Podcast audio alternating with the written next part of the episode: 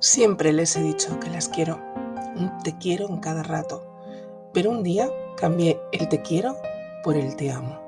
Y con esa frase cambiaron un montón de cosas y mejoró su relación conmigo. Laura estaba colocando cosas. Su depresión acababa de estallarnos a todos en la cara y empezaba a hablarnos y a preguntarnos. Y nos sorprendió diciéndonos que ella sabía que había sido un accidente, una niña no deseada nos quedamos como piedras, como nuestra hija, a la que tantas y tantas veces habíamos dicho que la queríamos de aquí a la luna y vuelta, podía pensar eso.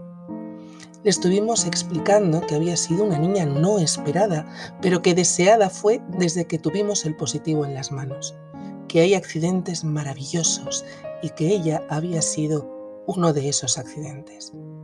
Parecía que se había convencido, pero en su interior ella seguía dudando. Y un día, en plena crisis de llanto, me preguntó de nuevo, ¿de verdad me quieres? Y ahí todo cambió. Me encaramé a su litera y le dije, no te quiero, mi niña, te amo. Es una tontería, pero las palabras cuentan. Cuentan mucho y dicen más de lo que creemos. Dices te quiero y quieres, claro. Quieres tener, poseer, es tuya, solo tuya. Queremos una manzana, dinero, arroz para comer, buenas notas y hacemos cosas para tenerlo. Queremos a las personas porque es más fácil querer que amar, porque querer implica poseer y amar implica regalarse. Lo uno significa que esperas que el otro se entregue y lo otro es entregarte tú.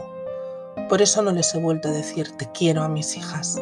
Dices te amo y significa que no importa lo que hagas, digas, sientas, te amo, mi corazón, mi alma, todo mi yo son tuyos.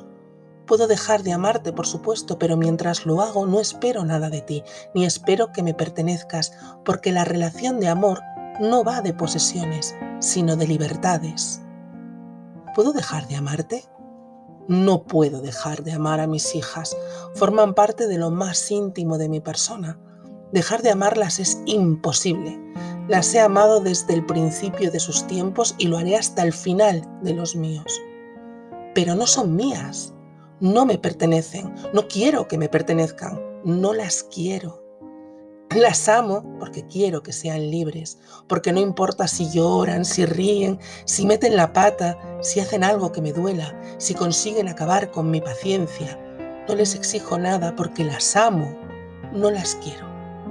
Ese día el día que le dije a Laura, te amo, ella se quedó en silencio y supo de verdad que había sido deseada, que no esperábamos nada y no deseábamos nada sino su felicidad. Y ese día fue el día que empezó de nuevo a confiar en nosotros.